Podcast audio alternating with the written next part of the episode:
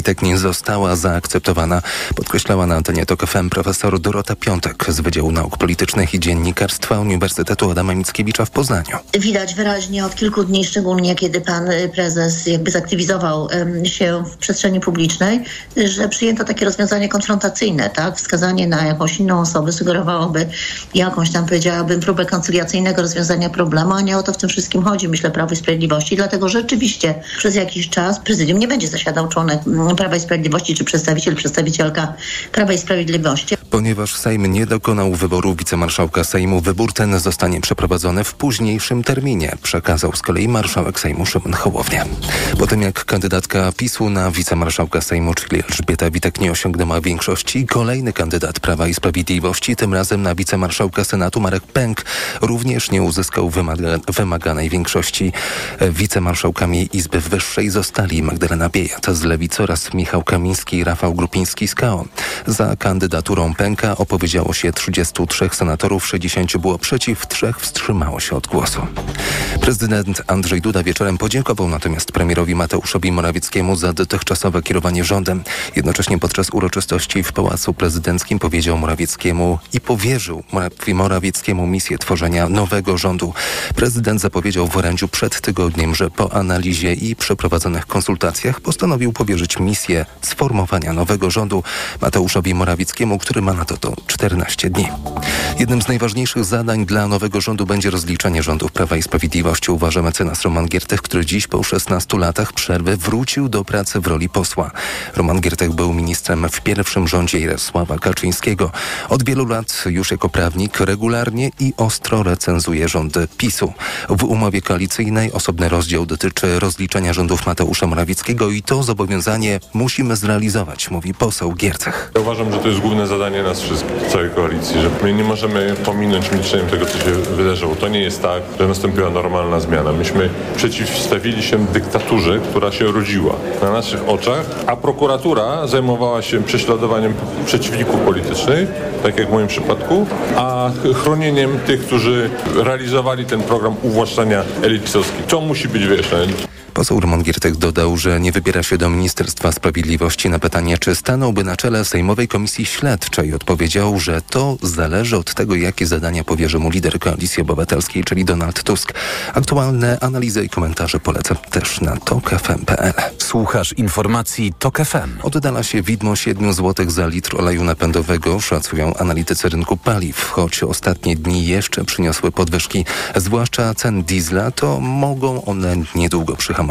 Wojciech Kowalik. Średnio w skali kraju olej napędowy kosztuje 6 zł i 70 groszy, a kolejne dni mogą przynieść następne podwyżki. Niestety dojście e, do, do takiego maksymalnego, nawet na niektórych stacjach poziomu przekraczającego 6 zł 80 groszy jest też bardzo prawdopodobny. Mówi Jakub Bogucki z e-petrol.pl, ale umacniający się złoty i taniejąca ropa dają cień nadziei. Te spadki na rynku międzynarodowym, one pewnie prędzej czy później trochę zahamują nasze, e, nasze te tendencje zwyżkowe, trochę nam oddalą widmo tych 7 zł, o którym często się mówiło. Wciąż, chociaż już wolniej, drożeje też benzyna. Teraz kosztuje przeciętnie 6 zł 54 grosze za litr. Wojciech Kowalik, TOK FM. Czas na prognozę pogody. Pogoda. Jutro zachmurzenie z przejaśnieniami i rozpogodzeniami na południowym zachodzie. Opady deszczu głównie na północy. Temperatura maksymalna od 3 stopni na północnym wschodzie, 10 w centrum do 13 na zachodzie i południu. Radio TOK FM. Pierwsze radio informacyjne. Mikrofon, Tok FM. A w mikrofonie pytanie o to, jak Państwo oceniają ten pierwszy dzień pierwszego posiedzenia Sejmu nowej kadencji. Nasz numer to 22 44 044. Nasz adres to mikrofonmałpatok.fm i również jako sposób komunikacji z nami pozostaje ścieżka facebookowa, to znaczy profil Radia Tok FM na Facebooku i tam post z naszym dzisiejszym pytaniem do Państwa. A pod wspomniany numer zadzwoniła Pani Anna z Wrocławia. Dobry wieczór. Dobry wieczór. Dobrze mnie słychać? Tak, dobrze panią słychać. Zakładam, że śledziła pani w jakimś stopniu to, co dzisiaj w Sejmie się działo i pytanie właśnie o pani wrażenia.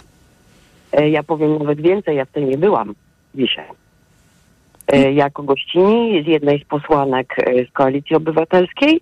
E, Poprosiłam o to, żeby mnie wpuszczono. Niestety nie zostałam wpuszczona razem z moimi e, przyjaciółmi. Nie zostaliśmy wpuszczeni na galerię, ale w Sejmie dzisiaj byliśmy. I Jaka Em. atmosfera w Sejmie dzisiaj panowała, jak ją pani odebrała? Jeśli chodzi o posłów e, dotychczasowej opozycji, to naprawdę uśmiechnięci widać, że e, kamienie z serca pospadały, zresztą nam też. Ja jestem osobą e, aktywistycznie zaangażowaną od 8 lat i myśmy 8 lat czekali na ten moment, na ten dzień właśnie dziś, taki jak był. Dlatego dla mnie to był bardzo podniosły moment. E, I ściąganie tych barierek, przeciwko którym protestowałam wielokrotnie, że nie powinien być Sejm tak wyglądać. To przypomnijmy tylko, że właśnie barierki, które okalały przez ostatnie lata Sejm, odgradzały mm, przechodniów, e, obywateli, obywatelki, osoby, które chciały coś zamanifestować. em, Te przestrzeń właśnie pomiędzy ulicą a Sejmem dzisiaj z- zaczęły być zdejmowane. To tak e, oddolnie, nie było to nic zaplanowanego odgórnie. No i poli policja nie zareagowała, co oczywiście do tej pory przez ostatnie lata spotkałoby się od razu z działaniami z jej strony. Znaczy, ja powiem, że policja w ogóle dzisiaj pod Sejmem się zachowywała wobec nas zupełnie inaczej niż e, wcześniej. E, to jakby też taką odwilż się czuje. Mam nadzieję, że to już będzie stałe zachowanie policji. To znaczy, E, ja, jakie to zachowanie dzisiaj było w takim razie? Oni byli po prostu mili, a w Warszawie tak nie zawsze bywało. Mówię, 8 lat protestów ulicznych w różnych miejscach Polski, ale w Warszawie wiele. Y, Tam nie było miło.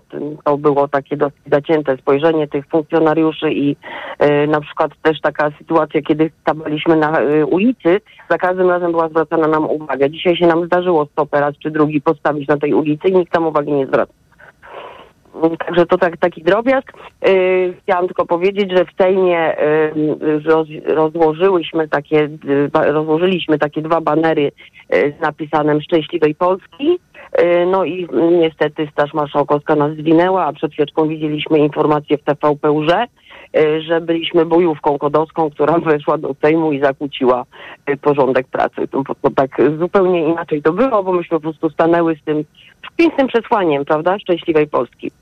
No ale nas to już tylko śmieszy i ja mam nadzieję, że to się wszystko zmieni i że ten dzisiejszy dzień był takim początkiem. Ja naprawdę się bardzo chciałam tam być w dniu, w którym się zakończy, który, w którym te płoty stamtąd znikną i będziemy żyć nadzieją, że się Polska nam będzie zmieniać i te 8 lat pójdzie w niepamięć. Pani Anno, bardzo dziękujemy, że pani do nas zadzwoniła. Już jest pani we Wrocławiu z powrotem, czy... Tak, właśnie przed chwileczką przyjeżdżałam przez Jagodno i też myślałam, że to Jagodno słynne na, cały, na całą Polskę po wyborach mm, ostatnich. Tak jest. E, Pani Anna z Wrocławia była z nami, była dzisiaj również w Warszawie w Sejmie i podzieliła się opowieścią na temat tego, jak e, atmosferę w Sejmie odebrała, co tam się właściwie działo również przed Sejmem, bo wspominała także o policji i o jej odmiennym do e, dotychczasowego zachowaniu. A na adres mikrofon małpatok.fm napisał pan Jarosław i napisał tak. Dzisiaj otrzymaliśmy dobry obraz stanu polskiej demokracji. Z jednej strony światowy koncyliacyjny Szymon Hołownia, z drugiej Kaczyński pełen niechęci i nienawiści. Mówiąc o wadach dotychczasowej opozycji, mówił o sobie, deklarując nieustającą obstrukcję. To pan Jarosław z Warszawy, który odpowiedział także na nasze dzisiejsze pytanie, czyli o to, jak państwo oceniają ten pierwszy dzień pierwszego posiedzenia Sejmu nowej kadencji, a pod numer 22 44 044 zadzwonił teraz pan Janusz z Kośminka. Dobry wieczór. Kłaniam się pani, kłaniam się wszystkim. E, proponuję taką grę, taką troszeczkę zabawę intelektualną. Wyobraźmy sobie, jakby ten dzień wyglądał, gdyby e, PiS utrzymał władzę, sądząc po e, wypowiedziach pana prezydenta Dudy, pana Morawieckiego, pana Kaczyńskiego. Jakby ten pierwszy dzień obrad Sejmu wyglądał i śmiem twierdzić, że byłby to dzień e, ponury i bardzo ponury bo jak wiemy, PiS nie bierze jeńców, PiS się nie ceregieli, nie bawi się w niuanse i to, co teraz zajmuje niektórych z nas, czy pani Witek powinna, czy nie powinna Przecież wiemy, że w ogóle nie wchodziło, oni się tym w ogóle nie przejmowali. Kiedy trzeba było wyciąć wszystkich z prezydium Sejmu, to wycinali po prostu i cześć.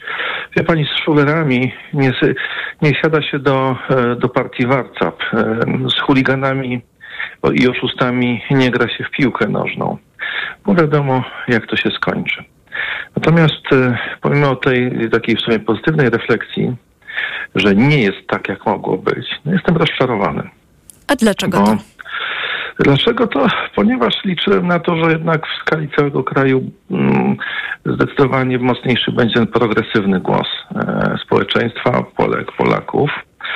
Jestem trochę rozczarowany tym bonusem, który dostała trzecia droga. Takim troszeczkę z naszego strachu i trochę z litości, i trochę z przerażenia, że jak oni pójdą pod lód, no to będzie ten wariant, o którym mówiłem przed chwilą. Sądzę, że. Ma pan na myśli, rozumiem, to ile głosów e, trzecia droga uzyskała. Wcześniej istniała obawa, że nie przekroczy progu wyborczego i tak. do, nie do głosowania na trzecią do głosowania na trzecią drogę zachęcał Donald Tusk, ale nie wiem, czy państwo zauważyli. Aleksander Kwaśniewski też zachęcał. No po prostu to był wyraz pewnej, pewnej desperacji. A teraz chłopcy obrośli w piórka, trochę na wyrost. I zaczął te zaczynają te piórka puszyć. Kilku moich znajomych, którzy głosowało na 3D, właśnie dlatego, żeby nie poszli pod lód, teraz zaczynają się zastanawiać. Myślę, że za jakiś czas będą się nieco wstydzili tego. I podobnie jak z PiSem będzie ciężko znaleźć wyborców trzeciej drogi. I właśnie to mnie troszeczkę martwi, że ten, e, ta szansa na progresywny skok Polski no, będzie hamowana przez panów y, Kośniaka Kemysza i przez pana Hołownię. A te zmartwienia Coś... dotyczą e, tylko kwestii aborcji, czy e, czegoś jeszcze? Myślę, że mm, bardzo wielu kwestii. Aborcja jest tylko początkiem. Myślę, że kwestii zmian e, w edukacji, otworzenia szkoły, kwestii świeckości państwa, stosunku państwa do kościoła i vice versa. Myślę, że te wszystkie konserwatywne naszłości wyjdą. Nie wiem, czy pani pamięta, ale jak Platforma Obywatelska miała te gorsze czasy, kiedy oni potrafili się pogubić, jak nie wiedzieli, co zrobić, zarzucali konserwatywną kotwicę, która miała ich utrzymać w miejscu. Tak myślę, że tą konserwatywną kotwicą teraz będzie PSL i 2050. Zresztą PSL jest taki, jest od dawna takim małym pisem w sferze no, obyczajowej. Wie pani, to jest zabawne, bo lewica SLD już dawno przekonał się, że wchodzenie w układy z Kościołem katolickim niczego dobrego nie przynosi partii tej. Tak? To był nóż w plecy i przekręcone kiedy Miller i spółka próbowali ubłaskawiać Kościół katolicki. Później o tym samym przekonało się PO, kiedy ustępstwa na rzecz Kościoła tego hierarchicznego, strukturalnego skończyły się tym, że dostali nóż w plecy i został przekręcony. I co ciekawe, poprzednie wybory dla PiSu, poprzednie e, dwie kadencje wygrali wiejscy proboszczowie którzy odwrócili się od PSL-u i wbili PSL-owi nóż w plecy i przekręcili, a chłopcy z PSL-u nie mają tego świadomości, nadal będą próbowali tutaj e, jakichś swoich takich e, przykościelnych, kruchcianych e, zachowań. No ale kończę ten wątek. Jestem tutaj, tutaj jestem rozczarowany i zmartwiony. E, zmartwiony również trochę tym, że no jeżeli pan Hołownia wyrośnie nam na kandydata na prezydenta e, Polski, i zostanie tym prezydentem, być może, no to łatwo sobie wyobrazić, że wszystkie te progresywne ustawy, które mi leżą na sercu, on je wszystkie zawetuje albo odeśle do Trybunału. Bo już zapowiedział to, że jego nawet referendum w sprawie, na waszej antenie zapowiadał to, że nawet jeżeli referendum byłoby w sprawie aborcji, choć uważam aborcję za i tylko jeden z tych progresywnych tematów, nawet jeżeli referendum okazałoby się proaborcyjne czy za wyborem, to on zastrzega sobie, że on zagłosuje zgodnie z własnym sumieniem. A ostatnia rzecz, jaką kończę. E, ufuknęła pani e, kilku słuchaczy za uwagi o panu, o panu Jarosławie Kaczyńskim. Za sposób ich prezentowania, tak bym powiedziała. No to wie pani, no to pani redaktor, jak pani uzna, że mnie czy należy ufuknąć, to czy zbesztać nawet, bardzo proszę. poddam się temu z pokorą. Ale wiecie Państwo, trzeba brać uwagę, że czas jest nieubłagany. I zmiany psychofizyczne w organizmach żywych e, następują. I pan Kaczyński starzeje się w bardzo paskudny sposób, w bardzo brzydki sposób i w bardzo taki smutny sposób, również dla widzów. Kiedy, dla obserwatorów, kiedy widać, że te jego cechy, których, jakby tu powiedzieć, ja daleko nie cenię, one w tej chwili stają się dominujące, stają się e, skrajnie dominujące i właściwie to jest chyba byłby ten moment, kiedy jego współpracownicy y, powinni, czy bliscy, nie wiem czy ma bliskie osoby w ogóle, y, gdzieś powinny zadziałać, bo ten proces degradacji jego umysłu, jego osobowości, Januszu, jego zachowań... Dobrze, kończę o Kaczyńskim. Nie wiem, czemu państwo tak tutaj kończę... próbują nie, dokonywać analizy. Ale, Mam poczucie, ale, że jednak ale, nie zaskoczył niczym pani, nowym, jeżeli chodzi o swoje postawy. Nie, ale panie redaktor, proszę mi dać jeszcze chwilę. My staramy się poruszać w jakimś racjonalnym sosie, tak? Oceniać pewne rzeczy, że 2 i 2 to jest zawsze 4, ale są umysły, gdzie 2 i 2 to może być 5 albo 17. Zostawiając pana Kaczyńskiego, e, proszę zwrócić uwagę na to, że Józef Piłsudski starzał się, starzał się w bardzo paskudny sposób. Na koniec życia cierpiał na liczne schorzenia fizyczne i duchowe do tego stopnia, że był izolowany przez swoich współpracowników, żeby z tymi y, ekscentryzmami, delikatnie mówiąc, nie ujawniał się publicznie. Jest relacja ambasadora Francji poproszę. ze spotkania z Piłsudskim, kiedy on pisze wprost, Piłsudski oszalał. Więc to, to jest ten moment, kiedy współpracownicy pana Kaczyńskiego bliscy powinni powiedzieć mu, Jarek, emeryturka, kłaniam się. Panie Janusz, bardzo dziękujemy, że pan do nas zadzwonił. Był z nami pan Janusz z Kośminka, który podzielił się swoimi wrażeniami, jeżeli chodzi o ten pierwszy dzień pierwszego posiedzenia Sejmu nowej kadencji. A teraz łączymy się z panem Markiem z Rzeszowa. Dobry wieczór. Dobry wieczór, pani redaktor. E, ten dzień dzisiaj był bardzo dla mnie znamienny, ważny. Będę go pamiętał przez bardzo wiele lat, mimo że był pochmurny, paskudny wizualnie. Był jednym z bardziej e, pozytywnych dni bardzo wielu ostat, e, ostatnich lat. E, czułem się w zasadzie jak w 89 bodajże 4 czerwca. E, ponownie jest szansa na normalność. Przegoniona została mafia Pislamia. Mm, no po prostu organizacja przestępcza ewidentnie. Także ja jestem optymistą, nie zgadzam się wyraz przed moim przedmówcą, który jest wyraźnie pesymistą. Jedyne, z czym się muszę zgodzić jako człowiek stary, wszystkie paskudne cechy na starość się zazwyczaj wyolbrzymiają i to mówili mi moi rodzice i dziadkowie. Więc tutaj muszę się z nim zgodzić, natomiast jego pesymizm poza tym y, jest, myślę, przesadzony. Pan Hołownia, którego nie jestem zwolennikiem, był dzisiaj świetny. E, słuchałem jego przemówienia, naprawdę byłem zbudowany tym, co mówił, jak mówił, z jaką klasą, jak bardzo inną klasą od swojej poprzedniczki. E, I powiem szczerze, pomyślałem, prawdopodobnie to jest świetny wybór, że dziennikarz, nie polityk, zostaje tym, tą osobą zaufania całego Sejmu, która musi być obiektywna. A obiektywizmu nie mieliśmy przez 8 lat za grosz. E, dzisiejsze znamienne były słowa pani, która była na jego miejscu, która powiedziała, że to jest przejaw braku demokracji. Nie pamiętam dokładnie, co powiedziała, ale chwilę temu państwo puszczaliście jej wypowiedź na antenie, chyba w wiadomościach. Jak to boli, kiedy nagle ludzie zachowują się normalnie i człowiek sobie zdaje sprawę, że mu skończyło się dobre czasy. Natomiast opowiem taką historykę, którą mi powiedział pewien e, znawca kasyn amerykańskich, że jeżeli krupier w kasynie, e, który jest tak naprawdę osobą zaufania publicznego, będzie miał zmowę z jednym z graczy, to natychmiast jest wyprowadzany w, kajden, w kajdankach z kasyna i natychmiast ma zarzuty karne. Jeżeli bankowiec ma jakąś zmowę z klientem, będąc osobą zaufania publicznego mimo wszystko, bo mają dostęp do kont i może wszystko na tym zrobić, ma zmowę z jakimś klientem, też jest wyprowadzany w kajdankach. Myślę, że to samo zdarzyło się w naszym Sejmie i to nie jeden raz. I myślę, że dlatego, że dobrze, że skończył się czas tej pani i PiSu e, jako władzy, bo tu mieliśmy przykłady ewidentnych przestępstw, takich jak właśnie w Kasynie.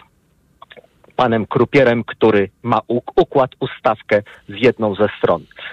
I e, pani Witek, naprawdę to jest objaw demokracji, to co dzisiaj się zdarzyło. Wy byliście zaprzeczeniem demokracji. Panie Mar- Aha, wy, jeszcze, jeszcze to powiem. Wy, właśnie dzisiejsze prze przemówienie pana Jarosława było cudne. Jak on mówił, wy, wy, wy. No i to, wtedy rzeczywiście z tym Piłsudskim może było podobnie, ale mimo Panie wszystko Marku, wolę Piłsudskiego. Państwo dzisiaj sięgają po mocne słowa. Staram się to też traktować w ramach jakiegoś e, rodzaju wolności wypowiedzi, czy też formy niemalże felietonowej, ale jednak będę wdzięczna za trzymanie e, jakichś granic, jeżeli chodzi o e, tę debatę, która no jednak jest publiczna, bo jesteśmy w radiu i Państwo zabierają głos na antenie radia. Był z nami pan Marek z Rzeszowa, a teraz łączymy się z panem Markiem, również tyle, że z Katowic. Dobry wieczór. Dobry wieczór. I pani Marku, to pytanie właśnie, jak, pan, jak pana wrażenie, jeżeli chodzi o ten pierwszy dzień pierwszego posiedzenia Sejmu nowej kadencji? No, oglądałem z przyjemnością. A może się przedstawię bliżej. Głosowałem na samorządowców, jestem symetrystą. E, W referendum nie wziąłem udziału, bo uważam, że to skandal. Jestem z powodów estetycznych i takich powodów, no, hmm, pewnej wymiany y, higienicznych jakichś, żeby PiS skończył tą swoją władzę i w takim stylu, w jakim ją prowadził.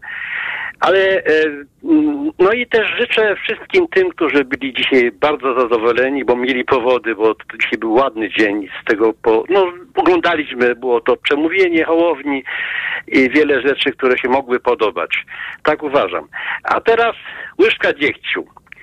E, to nieprawda, że ludzie na PiS głosują dlatego, że są tumanami, że nie wiedzą nic o świecie, że oglądają TVP tylko i PiS niczego w swoim e, okresie rządów dobrego nie zrobił. Tak uważam.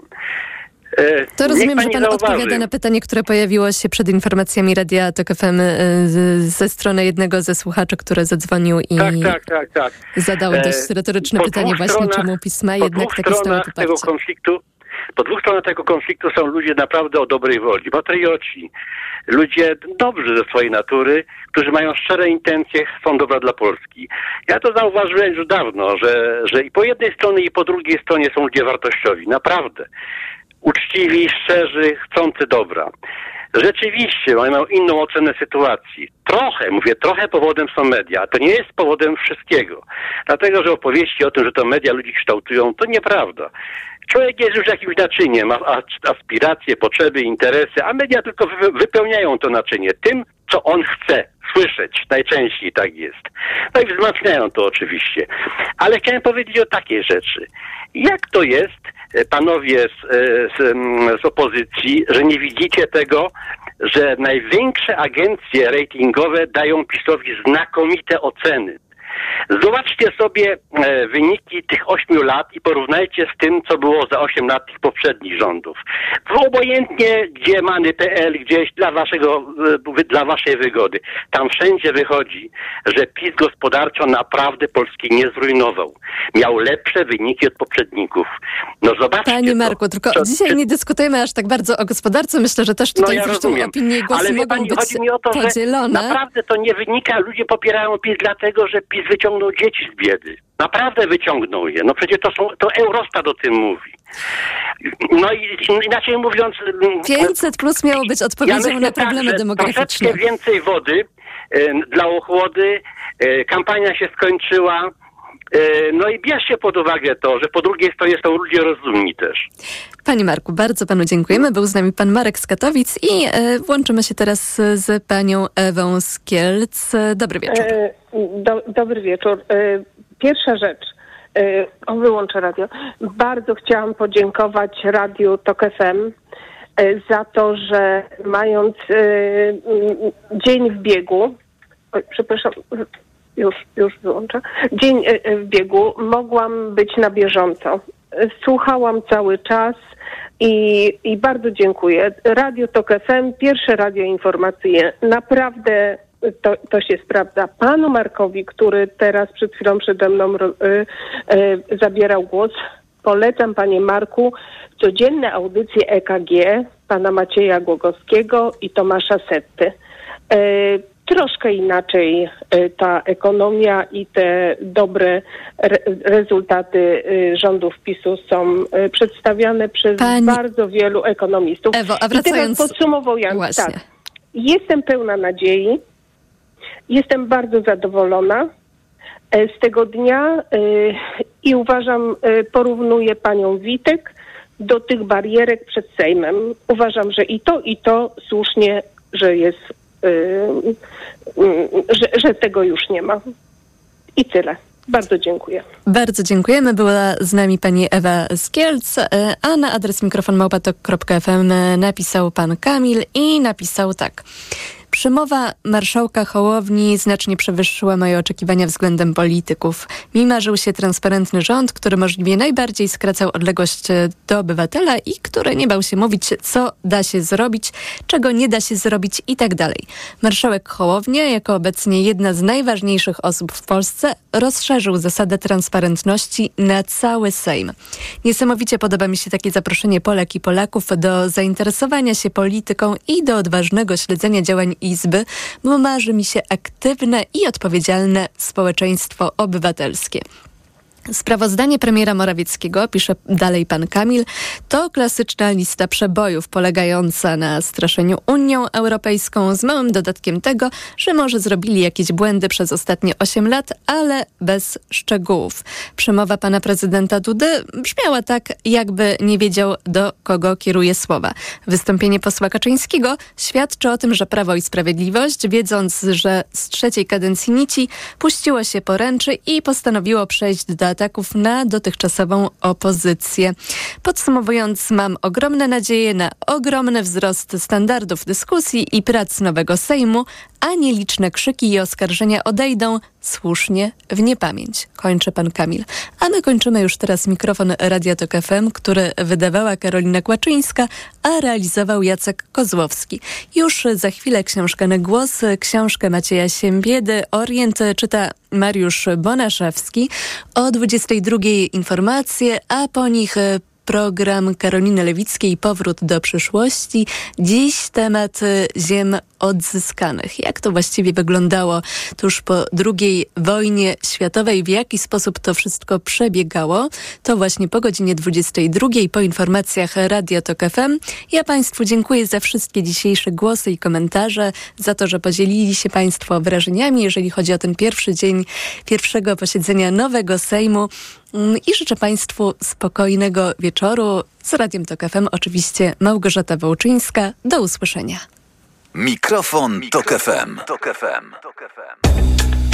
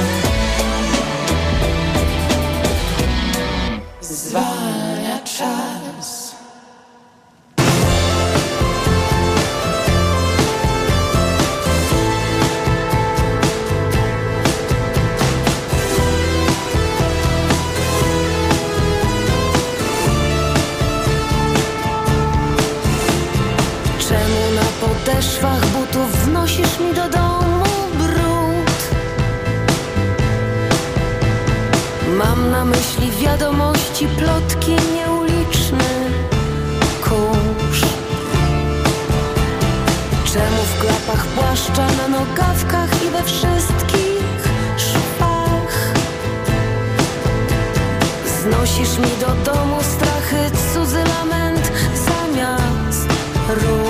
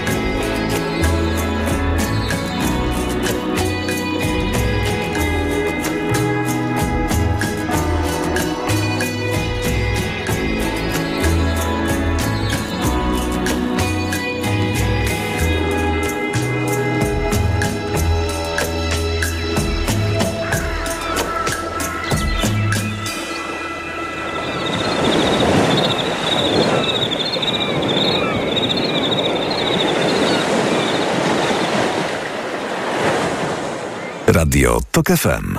Pierwsze radio informacyjne. Książka na głos.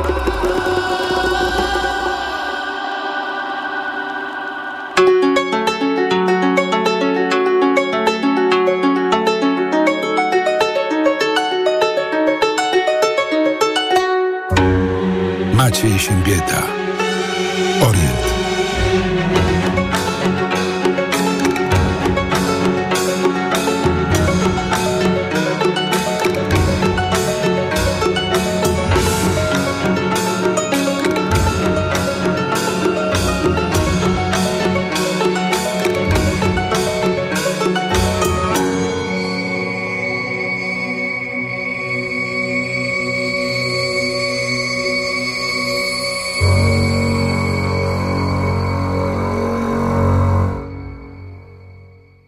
Zegar w największym na świecie terminalu 3 na lotnisku w Pekinie pokazywał 18.30, gdy Chen Rao wysiadł z Mercedesa uprawnionego do wjazdu do strefy VIP.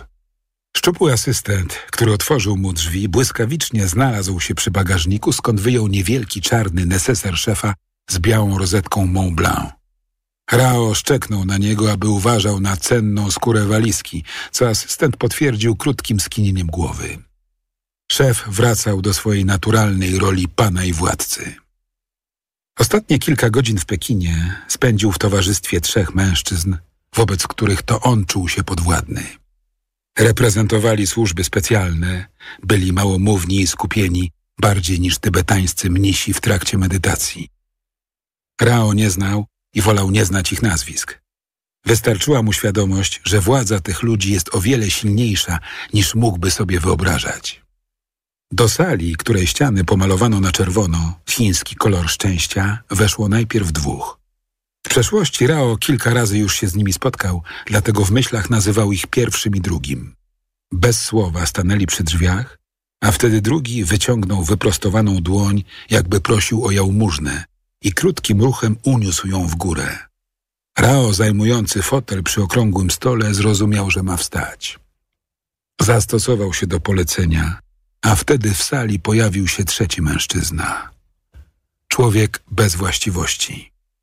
Kamienna twarz, martwe oczy, wpatrzone w przestrzeń, żadnych gestów. Wyglądał młodziej od pierwszego i drugiego, ale równie dobrze mógł mieć 30 lat, jak i 2230 i być figurą z terakoty wydobytą z grobowca pierwszego cesarza Qin, a potem ożywioną dzięki chińskiej technologii. Zaczekali, aż usiądzie i zajęli miejsca przy stole. Nasz przyjaciel, odezwał się drugi, dyskretnie kłaniając się człowiekowi z terakoty, nie zna jeszcze pańskiego planu. Proszę go streścić, krótko. Czas naszego przyjaciela jest bardzo cenny. Chcemy przerzucić na teren Europy znaczną część produkcji czarnego państwa. Jak znaczną? Chciał wiedzieć pierwszy. Cały pociąg. Kilkadziesiąt kontenerów. Odparł Rao. Drugi skinął głową z uznaniem. Którędy? spytał. Czy mógłbym pokazać na mapie? Nie. Pierwszy przecząco pokręcił głową. W tej sali nie działają żadne urządzenia elektroniczne. Zresztą, jak pan wie, laptopy i telefony zostawiamy w prywatnych skrytkach przed wejściem. Mapę mam przy sobie. Rao sięgnął do wewnętrznej kieszeni marynarki i wyjął złożoną na czworo kartkę. Drugi zerknął pytająco na człowieka z terakoty, a ten opuścił powieki na znak zgody. Rao położył na środku stołu wydruk kartograficzny obejmujący teren Chin, Rosji i Białorusi aż po granice Unii Europejskiej. Tędy, powoli dokładnie, wiódł paznokciem na zachód, a przerzutu dokonamy tu. Zatrzymał palec na Terespolu. Nowy jedwabny szlak, dopowiedział pierwszy na użytek człowieka z terakoty, ale ten nie zareagował. Rao odniósł wrażenie, że ma do czynienia z robotem, który rejestruje spotkanie jak kamera sprzężona z wariografem. Kto jest operatorem tego projektu? Spytał pierwszy, sięgając po mapę. Triada, odparł Rao, obserwując ze zdumieniem, jak pierwszy odsunął fragment blatu stołu, pod którym była niszczarka i umieścił w niej wydruk. Bardzo dobrze, pochwalił drugi. Gangsterzy to dobry pomysł.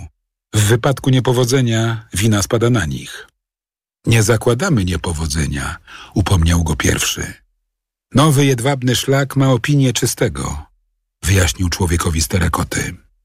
Rosjanie pomogli nam w kampanii dezinformacji, że tędy nigdy nie pójdzie kontrabanda. Oni są w tym niezawodni. Dysponują potężną siłą w social mediach. A poza tym dokarmiają paru polskich dziennikarzy. Zwłaszcza tych służących politykom, którym marzy się Moskwa w Warszawie i autorytaryzm w stylu Putina. Szef triady jest przekonany, że to mój prywatny biznes, dopowiedział Rao. Dobry ruch. Drugi znów go pochwalił. Zyski z tego transportu zaczął Rao, ale pierwszy mu przerwał. To nas nie interesuje. Dla nas ważne jest, aby do pańskiego składu dołączyć jeden wagon.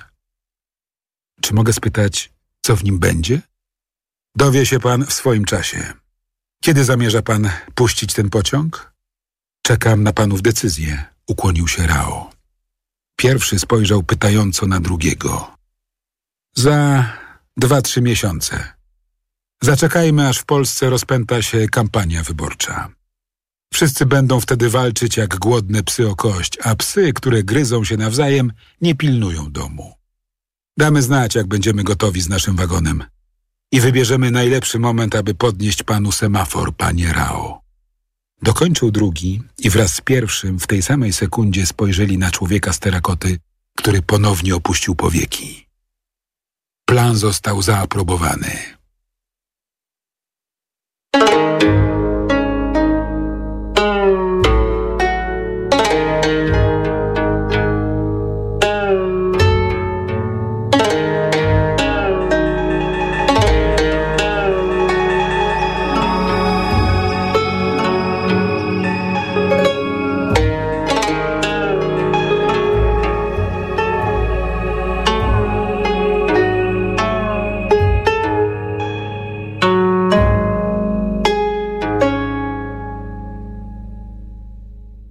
Karol Rozborski przechadzał się po swoim gabinecie, zerkając na zegarek tak często, że mogłoby się to stać podstawą zdiagnozowania nerwicy natręctw.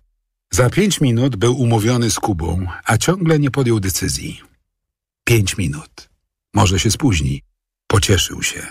Ale nadzieja na zyskanie nieco więcej czasu szybko wyparowała. Nic tego, nie kania. Facet potrafił być nieznośnie punktualny. Co robić? Pozwolić mu jechać do Rosji w poszukiwaniu Orient Expressu? A jeśli pociąg naprawdę tam jest? Moskiewscy gangsterzy powiązani z biznesem i polityką na najwyższym szczeblu nie cofają się przed niczym, ale i nie lubią rozgłosu. Kto wie, pomyślał Rozborski. Może to oni usunęli prawowitych właścicieli pociągu i po prostu go uprowadzili. Po cichu. Bo jeśli gdzieś na świecie można ukryć Orient Express na 8 lat, to tylko w bezkresnej Rosji. Wystarczy zdobyć na to twarde dowody, a problem polisy Haforu przestanie istnieć. Tylko jak? Wysyłając podtatusiałego byłego prokuratora IPN-u, aby zakradł się do jaskini zbójów? Kania może i miał genialną głowę, ale nie była to głowa kuloodporna. Do misji, w której trzeba wejść w drogę rosyjskiej mafii, należałoby raczej użyć jednostki specjalnej GROM i to w pełnym składzie osobowym. Informacje z Rosji można by spróbować zdobyć kanałami dyplomatycznymi. Można by zaprząc do tego Ministerstwo Transportu albo Dyrekcję Polskich Kolei Państwowych, które współpracują ze wschodnim sąsiadem. Ale nie. Albinos stanowczo zabronił drogi oficjalnej i nakazał absolutną dyskrecję. Reputacja Haforu była święta. Tylko czy rzeczywiście warto było dla niej ryzykować życie Jakuba Kani? Prezes podszedł do witrynki ze statuetkami nagród zdobytych przez Towarzystwo Ubezpieczeniowe i przyjrzał się swojemu odbiciu w szybie. A co z godnością i dobrym imieniem Rozborskich? Przez wiele pokoleń byli szanowaną rodziną wybitnych obywateli tego kraju. Nigdy nie narażali innych, aby osiągnąć własne korzyści. A jeśli Kania sobie poradzi? Szepnął w tym momencie diabeł za jego plecami. Jest błyskotliwy i doświadczony. Wystarczy, że zrobi kilka zdjęć pociągu albo nakręci filmik telefonem. Czy to takie trudne?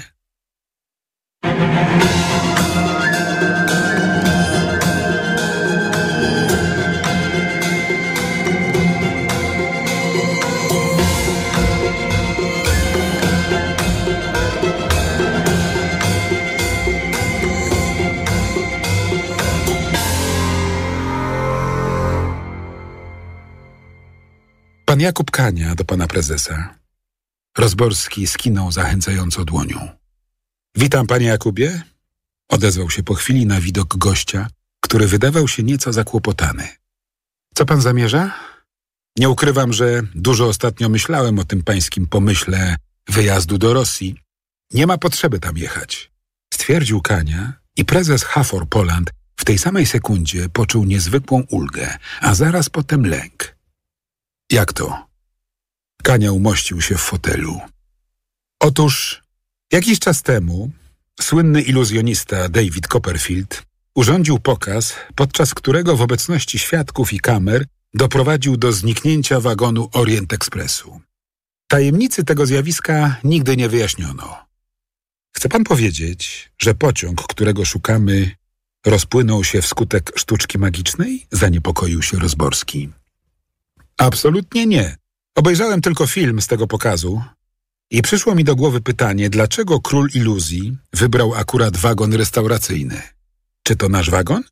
Z naszej polisy? Rozborski niemal zerwał się z fotela. Nie wiem, Kuba rozłożył ręce. Może tak, a może nie. Z prezesa zeszło powietrze. Nie może pan tego sprawdzić? Nie ma potrzeby. Spektakl ze zniknięciem wagonu został urządzony długo przed zawarciem polisy Haforu, zatem nie ma to żadnego znaczenia. Dlaczego więc o tym mówimy? No bo gdybym ja był Copperfieldem, to postarałbym się o zupełnie inny wagon, który mógłby dwukrotnie zwiększyć widownię pokazu. Co pan ma na myśli? Salonkę z kąpień. To wagon Orient Expressu, w którym Niemcy podpisali swoją kapitulację kończącą I wojnę światową. Parę lat później propaganda Goebbelsa uznała to za najbardziej hańbiące wydarzenie w dziejach narodu, dlatego gdy Wehrmacht wkroczył do Francji w 1940, Hitler rozkazał za wszelką cenę odnaleźć ten wagon. Było z tym sporo zamieszania, ale Niemcom się udało. A wtedy Führer zmusił Francuzów, aby teraz oni podpisali swoją kapitulację w tej samej salonce. Tak się stało i wagon Orient Expressu przewieziono do stolicy III Rzeszy, gdzie został umieszczony przed katedrą berlińską jako pomnik zwycięstwa. Stał tam do czasu, gdy w mieście zaczęło się robić gorąco. Wie pan, bombardowania i nadciągająca Armia Czerwona. Wówczas salonkę, cenną relikwię niemieckiego triumfu, ukryto w specjalnie dla niej zbudowanym tunelu w Turyngii i wszelki ślad po niej zaginął. Frapujące, skomentował oschle Rozborski i wyprostował się w fotelu. Ale kompletnie nie rozumiem, co ta historia ma wspólnego z polisą Haforu. No bo gdybym ja był Copperfieldem, powtórzył Kania, to bym odnalazł wagon z kąpień, pokazał go światu, a potem bym sprawił, żeby znów zniknął. Wyobraża pan sobie, jaka to byłaby sensacja? Rozborski chrząknął ostrzegawczo. Z całym szacunkiem, ale nie jest pan Copperfieldem. To raz. A dwa, to nie mogę się oprzeć wrażeniu, że dał się pan zahipnotyzować tej zagadce i oddala się pan od celu swojego zadania. Radzę zawrócić z tej drogi. Wręcz odwrotnie. Kuba wbił w niego wzrok. Przy okazji tej zagadki zadałem sobie pytanie, skąd Copperfield wziął wagon do pokazu. Do czego pan zmierza? Do tego, że poza oficjalnym źródłem, czyli firmą, która ma prawa do marki Orient Express, nie ma innych wagonów legendarnego pociągu. A przynajmniej tak myślałem. Do przedwczoraj. Dlaczego do przedwczoraj? Bo znalazłem kilku kolekcjonerów, którzy mają pojedyncze sztuki. W Anglii i we Włoszech. Te dwa czy trzy pojedyncze wagony Orient Expressu jeżdżą podczepiane do innych składów i zarabiają niezłe pieniądze. To wagony, których szukamy? Ożywił się Rozborski. Nie sądzę. Trzeba to zweryfikować. Nie trzeba. Dlaczego? Oburzył się prezes. Bo znalazłem jeszcze jednego kolekcjonera. Chińczyka. Gość ma absolutnego hopla na punkcie kolejnictwa i w swojej posiadłości na kilku hektarach stworzył coś w rodzaju prywatnego muzeum. Jest tam lokomotywa z Dzikiego Zachodu, radziecki pociąg pancerny z czasów rewolucji październikowej, salonki wybitnych postaci historycznych i... Kuba zrobił przerwę dla spotęgowania napięcia. Sięgnął do kieszeni marynarki Wyjął z niej wydruk strony internetowej i podsunął go Rozborskiemu. Kartka z drukarki była pokryta krzaczkami chińskiego tekstu pod zdjęciem starszego Azjaty o ostrych rysach twarzy. Z tyłu za jego plecami znajdował się ciemno-niebieski wagon kolejowy z białym dachem. Czy to... zaczął ostrożnie Rozborski. Tak, panie prezesie. To wagon sypialny Orient Expressu. Nasz? Na sto procent. Skąd ta pewność? Jakub Kania wydobył kolejny wydruk, tym razem ze znacznie większym ziarnem wywołanym powiększeniem fragmentu zdjęcia. Proszę spojrzeć na numer 3922. Ten wagon sypialny regularnie jeździł przez Polskę w składzie do Hongkongu, czyli był w zestawie ubezpieczonym przez Hafor. Mamy go. Rozborski wstał i znów zaczął chodzić po gabinecie, tym razem z powodu zupełnie innych emocji. Jak pan odnalazł tego Chińczyka? Przez Davida Copperfielda. Nasz Chińczyk jest wielkim fanem króla magii. Facet mocno popularyzował widowiska Copperfielda w swoim kraju. Zwłaszcza, że w tym samym roku, w którym iluzjonista sprawił zniknięcie Orient Expressu, dokonał też kolejnej sztuczki, która zadziwiła świat. Przeniknął przez wielki mur chiński. O wydarzeniu trąbiły gazety na wszystkich kontynentach, a lokalne niemal oszalały ze szczęścia. Dotarł pan do chińskich mediów? Tak. One dużo pisały o pokazie Copperfielda i wszędzie przewijał się ten człowiek. Kuba wskazał dłonią Azjatę o ostrych rysach. Człowiek ze zdjęcia, poza tym, że uwielbia Davida Copperfielda oraz kolekcjonuje wagony i lokomotywy, jest też grubą rybą w komunistycznej partii Chin. Odpowiada za transport i nadzoruje tamtejsze koleje. Nazywa się Chen Rao.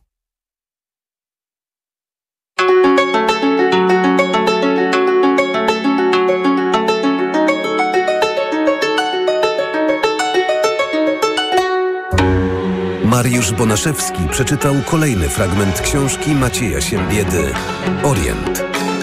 Muzyka i produkcja Jarek Gawlik.